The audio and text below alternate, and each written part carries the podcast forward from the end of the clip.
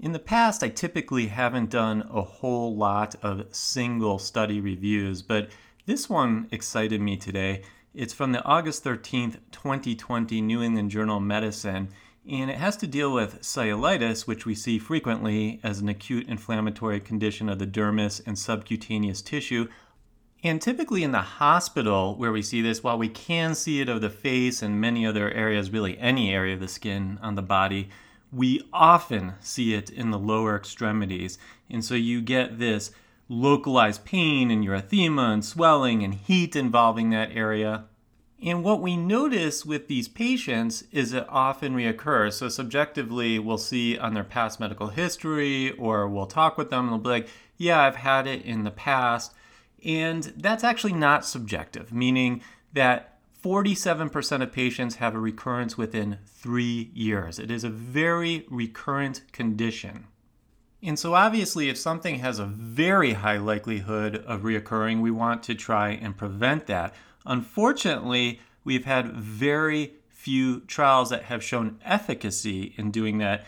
If you do a Cochrane review, it does say that antibiotic prophylaxis is the only treatment that has been supported by randomized trials.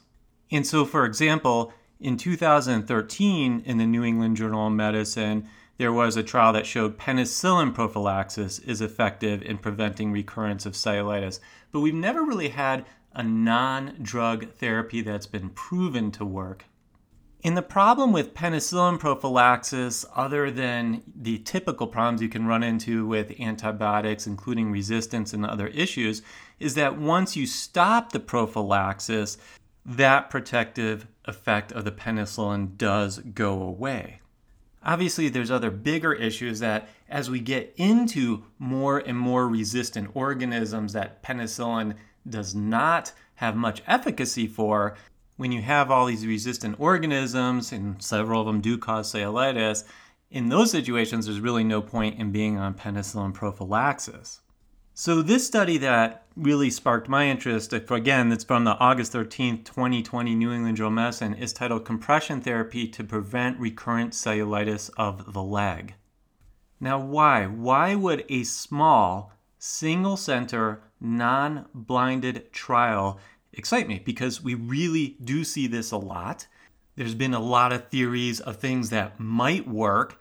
So we have tried things like compression therapy based on expert advice. We have very little data in this field for a very common condition. And as I said, using a medication like penicillin or other antibiotics is less than ideal. So, what was really cool in the results of this trial is that 15% of people in the compression group had a recurrence of cellulitis, which is a bummer for them, but that compares to 40% of people in the control group. So, again, not a big trial, not randomized, but it was a really, really big difference to use compression. Not perfect data, but a lot more data than we've had about this issue. And so, compression is when you use garments or bandages. Oftentimes, you'll use bandages before you have the garments fitted. And what you do with these patients is you give the greatest degree of compression starting at the ankle, and then you gradually apply less pressure as you go more proximally along the limb towards the hip. And the hope with that is that you're shifting fluid proximally, right, from the lower part of the leg towards the proximal part of the lower extremity.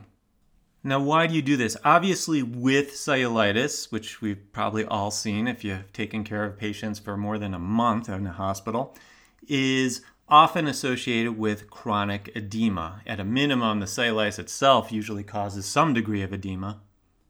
But that chicken and the egg scenario is often chronic edema causes cellulitis. So we see edema frequently because of poor lymphatic drainage that can be associated with all kinds of things, including immobility and obesity and heart failure and previous infections, including cellulitis. And I should step back and say in this study, everyone had chronic edema.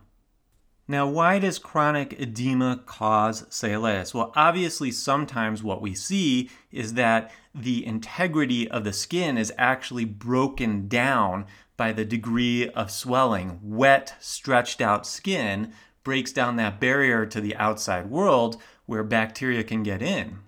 But that's a pretty simplistic way to think about it. And also, what is happening beyond just the skin integrity is that that lack of lymphatic drainage can impair the immune response to the pathogens that do get in. And then when you do have bacteria that does get in, you have this warm, heated fluid from the body that's basically as good as a petri dish for letting that bacteria grow. And it may also be worth mentioning that there's some theory that the compression bandages and compression garments actually work as a physical barrier protection, meaning that there's still going to be bacteria that's under the bandages, but those physical barriers of the bandages themselves are keeping more diverse bacteria from getting to the area of skin breakdown.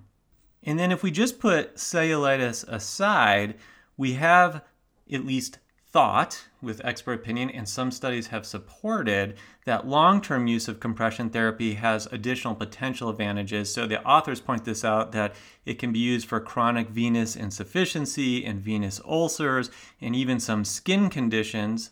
And one of those important skin conditions is lipodermatosclerosis.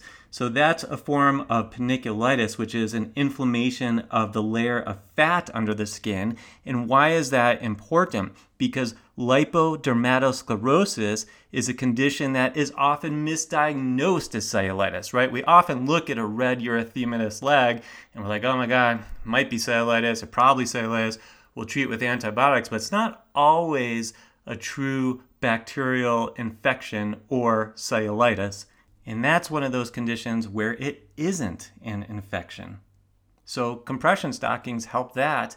And that may be another reason why these patients were not diagnosed with cellulitis because it was actually helping that condition, lipodermatosclerosis. Even the best trained doctors with the best intentions will still have misdiagnosis, particularly when it comes to cellulitis. I know I have frequently been wrong about cellulitis.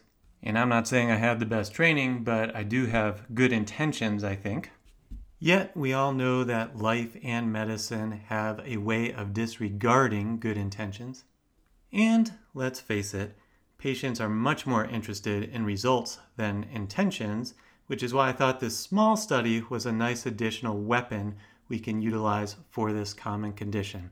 Now, the issue with this study, beyond it just being small and not randomized, it was pretty well done. I think the bigger issue is adherence in the real world. So, in this study, 88% of the participants wore their garments four or more days per week. They had access to clinicians and specialists and lymphedema physiotherapists. And just like we learn rather quickly in medicine that medications don't seem to work in our patients who don't take them, we have to emphasize to patients that if they don't adhere to doing the compression therapy, which is not something they always want to do every day of the week or even every week, then they should not expect the same outcome benefit that the people that did adhere to it in this study received. So, thank you to all those in the capital city of Australia that did this study. And I know some of you are thinking, ah, Sydney, or perhaps Melbourne, or Brisbane, or perhaps even Perth. No, those cities are too populated for Australia to consider them the capital. The capital of Australia is Canberra. I think it looks like it's spelled Canberra to me, but my understanding is it's pronounced Canberra.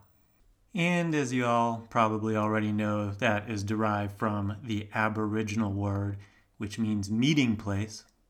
So I won't bore you with repeating the obvious, but maybe you learned just a little bit about cellulitis of the leg today, which, let's face it, despite us medical podcasts having to be in the same category of health and wellness as podcast shows like Bad Girls Bible and Sex with Emily, which, while I truly just haven't had the time to check any of those out, can say I understand why we can't compete.